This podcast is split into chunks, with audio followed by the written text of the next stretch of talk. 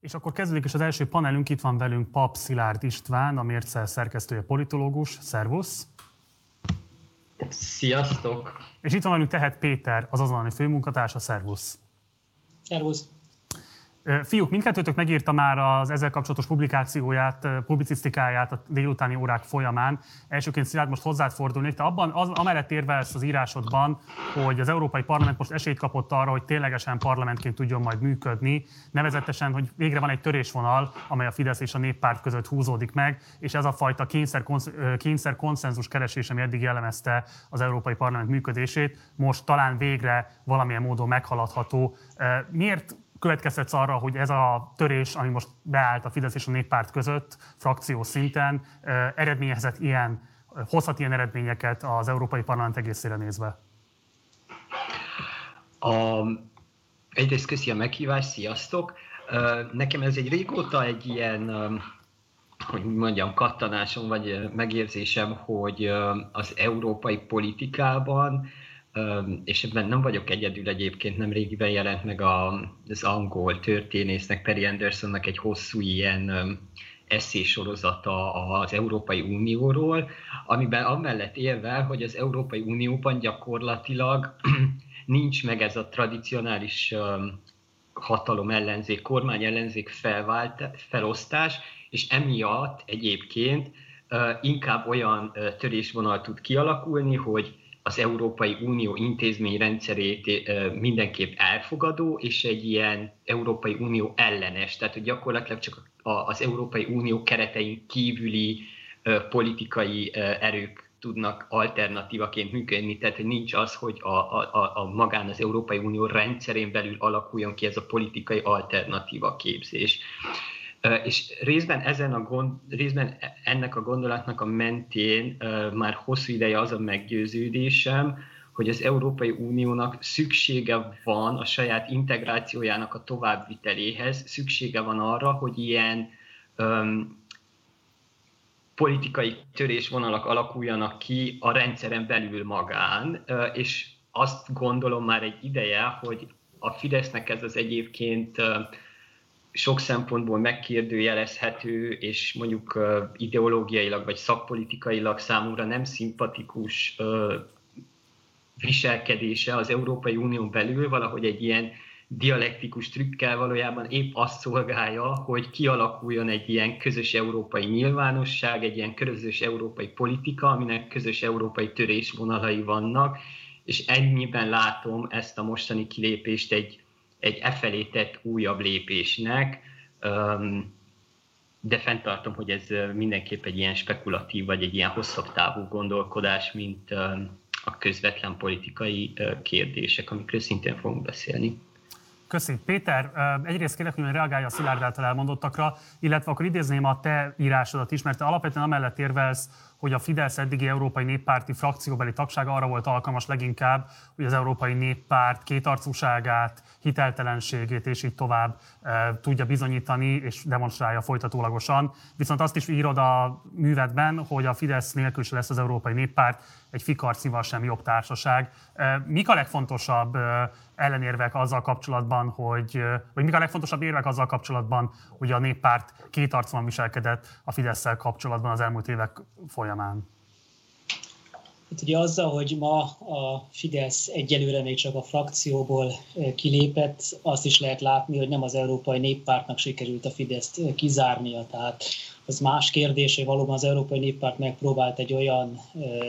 administratív helyzetet teremteni, amire ez volt a Fidesznek a válasza, de hogyha az értékek szintjén nézzük, akkor annyi történt, hogy két év alatt se tudta az Európai Néppárt a Fideszt kizárni, nem tudta eldönteni, hogy akkor most a Fidesz politikája az Európai Néppárt úgymond értékközösségéhez hozzátartozik-e vagy sem, hiszen a Fidesz magától lépett jelenleg ki. Ennyiben bejött az Orbáni jóslat, ugye ő azt mondta, hogy majd mi döntjük el, hogy mikor lépünk ki, és hát valóban ő döntött el, hogy mikor lép ki éppen ma, valamint a fidesz teljes mértékben megkülönböztetetlenül együttműködő KDNP meg ott marad az Európai Néppártban, és erre semmit nem is reagált az Európai Néppárt. Egyedül Dajcs Tamás ugye az azonnalinak adott interjújában tette föl maga is, úgymond azt a kérdést, hogy hát, hogyha a Fideszt kizárják, mi nem zárják ki, vagy mi nem akarják kizárni a KDNP-t is, tehát úgymond Dajs Tamásban hamarabb ez fölmerült, mint az Európai Néppárt vezetőiben, és ezért mondom, hogy ez a mai döntés, ez puszta arról szól, hogy az Európai Néppárt nem tudott igazából döntésre jutni a mai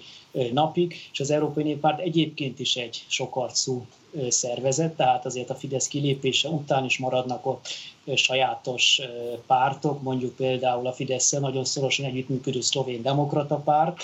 amely hasonló tendenciákat szeretne Szlovéniában, csak mondjuk a szlovén civil szféra erősebb, mint a magyar, tehát nem tudtak elérni egy olyan NER jellegű rendszert még Szlovéniában, de hát a cél az, és ez a párt továbbra is tagja az Európai Néppártnak, hogy az Európai Néppártnak nem volt semmi problémája Berlusconival sem, amikor ő a neofasisztákkal alkotott közös kormányt,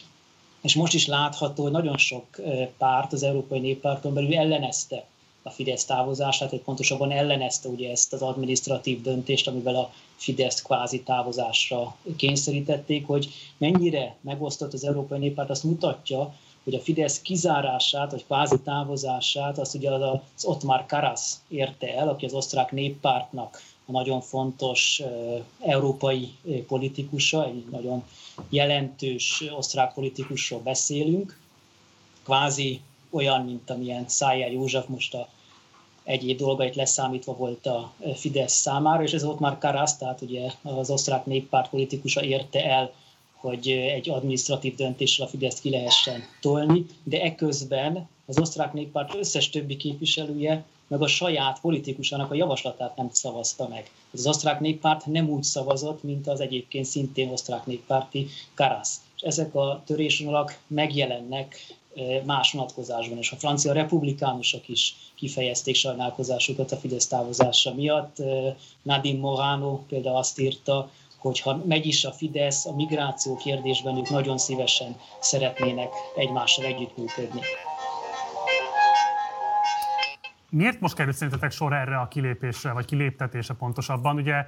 laikus szemlélők azt feltételezték, hogy ha a múlt év végi költségvetési húzakodást túlélte a Fidesz mindenfajta kizáratás nélkül, akkor innentől kezdve igazából nem lesz olyan politikai konfliktus, ami 22-ig, tehát a magyarországi országgyűlési választásokig érdemben befolyásolhatja az ő helyzetüknek az alakulását az Európai Néppárton belül. Tehát szerintetek miért az időzítés? Voltak-e olyan belső jelek arra vonatkozóan, hogy ez az év el fogja hozni a Fidesz karrierjének a végét az Európai Néppárti frakción belül? Szilárd. A, egyébként épp most a, a, a műsorba bekapcsolódás előtt uh, olvastam el a Fidesz által um, igen, csak jól kistafírozott Matthias Corvinus kollégiumban oktató, egykori diveltes újságírónak, a Boris Kálnokinak a hat pontos elemzését vagy értékelését a mostani helyzetről, és az egyik pont az azt emelte ki, hogy hát azt magyarázza a dolgokat, vagy a mostani fellépést, ezt az administratív döntést, ahogy a Péter nevezi, ami szerintem nagyon jól leírja egyébként, hogy itt egy politikai, sok, sok tekintetben épp a politikát megspóroló ö, dologról van szó. Ö, na de szóval, hogy a, a, a Kálnoki szerint a, a szeptemberi ö, német szövetségi választások azok, amik befolyásolták ezt a döntést, hogy a CDU-CSU nem szeretné, hogy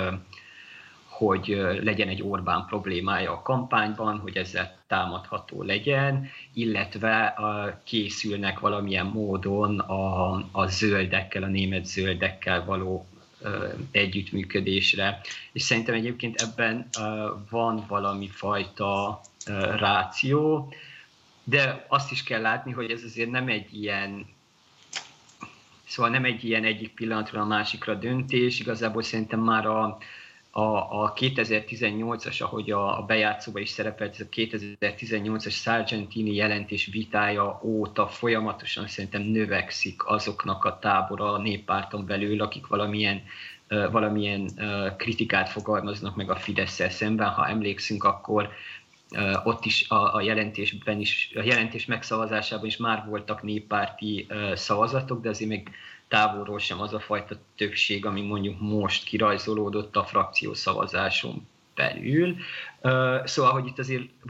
látszik ez a folyamat, és szerintem ez most, most tetőződött be.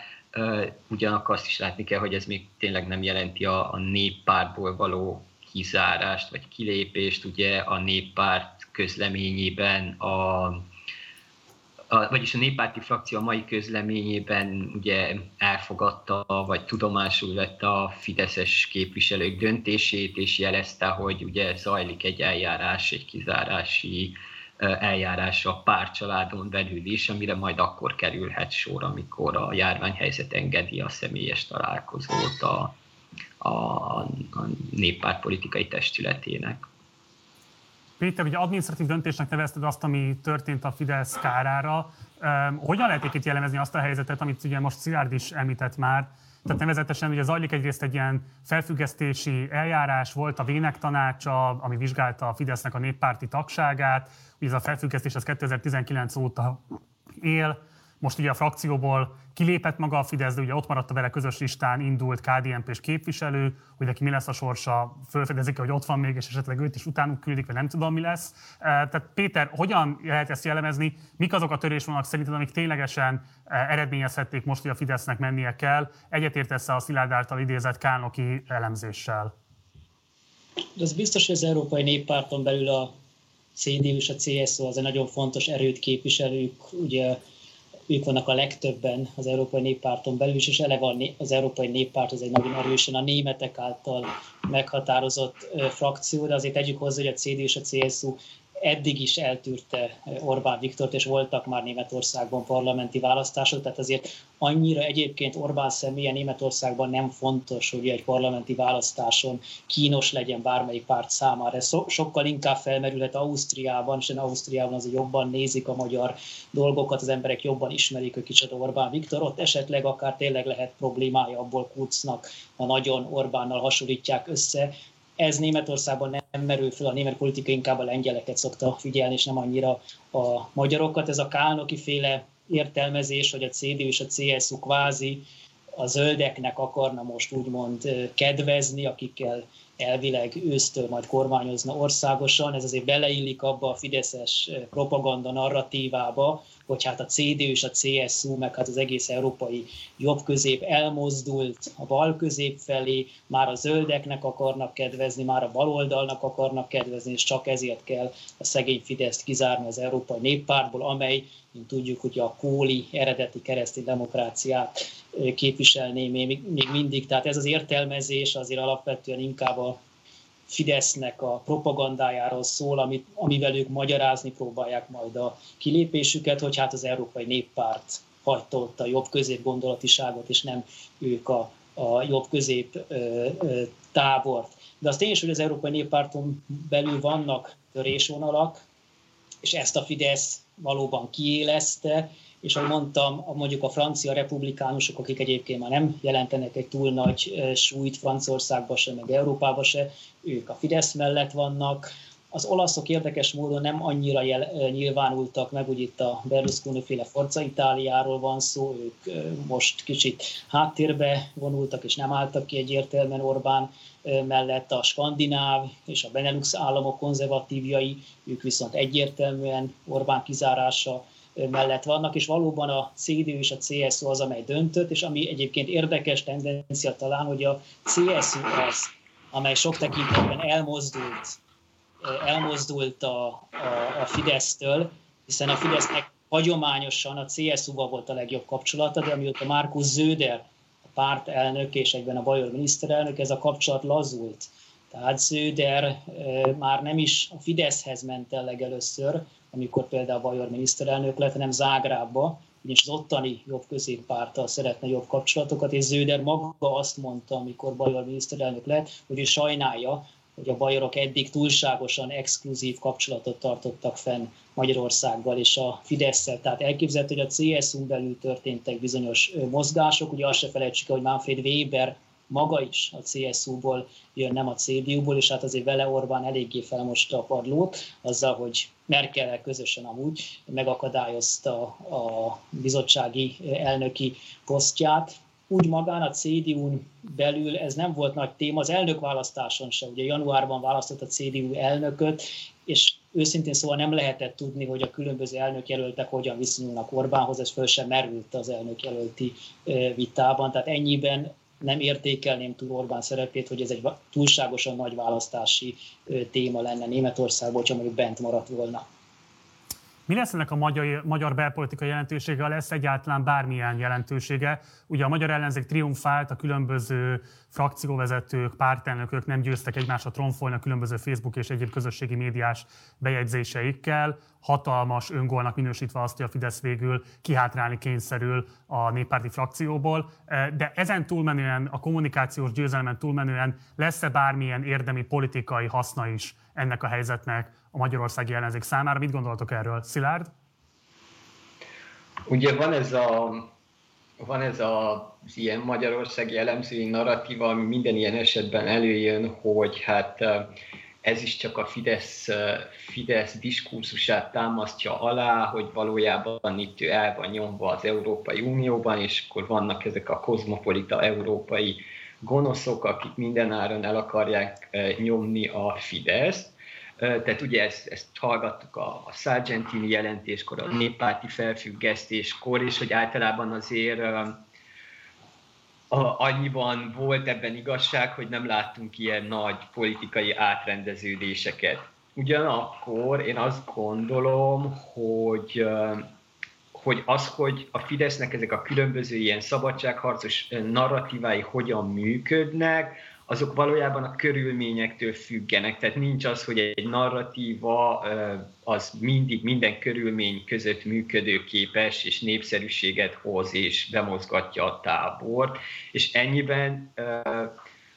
egy olyan helyzetben, ahol, ahol egyébként a járványkezelés, a gazdasági válságkezelés, az elmúlt napokban tapasztalt egészségügyi rendszeren belüli igen drámai és ijesztő fejlemények körülményei között van rá esély szerintem, hogy, hogy nem ezt a narratívát erősíti, hanem inkább azt a narratívát, hogy itt van egy ilyen delegitimá, egy ilyen európai delegitimáció, egy ilyen, egy ilyen kifulladás a, a Fideszen belül. Alapvetően azt továbbra is fenntartanám, hogy hogy a magyar belpolitik, tehát hogy nagyon kevés embert tudok elképzelni, aki azért most elpártolna a Fidesztől, és az ellenzéki szavazóvá válna, mert mondjuk a, Fide, a, Fidesz, a Fidesz kilépett az Európai Néppártból. Köszönjük, Péter! Hát az biztos, hogy az ellenzék ezt megpróbálja maga számára felhasználni, hogy az Fidesz kikerül a legnagyobb európai politikai családból, de mondjuk szerintem se túlságosan érdekli az embereket, hogy egy-egy párt melyik politikai családnak a tagja. Nem is biztos, hogy a magyar választók meg tudnák mondani, hogy hova tartozik ez vagy az a párt, és azért látunk sikeres, radikális jobboldali szervezeteket, amelyek az Európai Néppártnak nem is voltak tagjai, vagy kikerültek, mint mondjuk Kaczynski pártja, vagy Giorgia Meloni Olaszországban, vagy Matteo Salvini szintén Olaszországban, akik az Európai Néppárton kívül is tudnak sikeres politikát folytatni. Tehát bármennyi az Európai Néppárton bent lenni, az valóban fontos, főleg azon Magyarország számára, amely Németországgal szoros kapcsolatban áll, de ez még nem fogod elvezetni, hogy a Fidesznek teljes mértékben úgymond a belpolitikai hatalma összeomoljon, hiszen a belpolitika számára az nem túlságosan fontos. Aztán persze más kérdés, hogy a Fidesz hova fog menni, hiszen jelenleg ugye csak annyit lehet tudni, ugye Dajcs Tamás az azonnalinak azt nyilatkozta, hogy a függetlenek közé fognak beülni, ami mondjuk egy elég kínos, megalázó helyzet, hiszen oda általában azok tartoznak, akik sehova nem tudtak maguknak belépőt szerezni, de van úgymond két olyan frakcióval átléphetnének, ugye az egyik az európai konzervatívok és reformerek, ugye ide tartozik Kaczynski, vagy ide tartozik az említett Georgia Meloni is, de ez a frakció se egyébként teljesen olyan, mint amilyen a Fidesz, mert ez egy nagyon sok, nagyon sok piacpárti erő is van benne, meg nagyon sok orosz ellenes erő is van benne, mondjuk a cseh polgári demokraták, vagy a szlov, szlovák szabadság és szolidaritás, ezek neoliberális, kicsit EU-szkeptikus erők, de nagyon piacpártiak és nagyon orosz ellenesek, tehát az így se feltétlenül talán rögtön otthonra a Fidesz. A másik pedig az egyértelműen a szélsőjobboldali frakció, ahol viszont nem a Fidesz lenne a legerősebb, mert Marine Le Pennek és Matteo Salvininek is több képviselője van a szélsőjobboldalon belül, mint, tehát, mint Orbánnak lenne, az az Orbán csak egy más, egy harmadhegedű szerepbe tudna bekerülni, sőt ugye a az olasz sajtó arról ír, hogy Matteo Salvini pedig át akarna lépni az Európai Néppártba, ami azt jelenti, hogy akkor Fidesz ott maradna Marine Le Pennel együtt egy frakcióban. Tehát az talán mondjuk az érdekes kérés ebből az egész mai folyamatból, hogy a Fidesz merre tart, milyen irányba tart, ebből az is kiderülhet, hogyha mondjuk hamar találnak maguknak új frakciót, vagy hamar tudnak egy új frakciót összehozni, hogy a Fidesz valóban régóta készül el a kilépésre, vagy valóban őt is valamilyen értelemben meglepte, és ezért kellett nekik hirtelen átülniük a függetlenek közé, mert nem tudják, hogy hova menjenek, és ez az igazodás, ez olyan szempontból is fontos, hogy meg tudjuk nézni, hogy a Fidesz mennyire vállalja fel a radikális jobboldali énét, hogy pusztán az EU-szkeptikusokhoz megy, vagy kifejezetten beül olyan frakcióba, amely egyértelműen szélső jobboldalinak tekinthető, és hogyha odaül be, tehát ebbe az említett Löppen, Salvini féle frakcióban, akkor azzal viszont a Fidesz éppen a németekkel rúgná nagyon össze a port, hiszen ebben a szélső jobboldali frakcióban ül az AFD is. És hogyha Orbán nyíltan fölvállalja az AFD-vel a kapcsolatot, akkor az egy nagyon éres törés lenne a CDU és a CSU felé, hiszen a CDU és a CSU-nak az AFD az alapvető ellenfele, ideológiai ellenfele is, meg hatalompolitikai ellenfele is. Nem véletlen, hogy a Fidesz mindig tartózkodott attól, hogy az AFD-vel hivatalosan barátkozzék. Ha viszont fölvállalja az AFD-t, az egy nagyon éres törés lenne a CDU és a CSU felé, amire az a párt akkor viszont már reagálna, vagy legalábbis akkor már CDU-CSU-ban is egyeseknek leesne, hogy talán nem a kóli eszményeket képviseli Orbán Viktor. Tehet Péter, Papszilárd István, köszönöm szépen, itt voltatok velünk, köszönöm szépen, hogy rendelkezésünkre álltatok.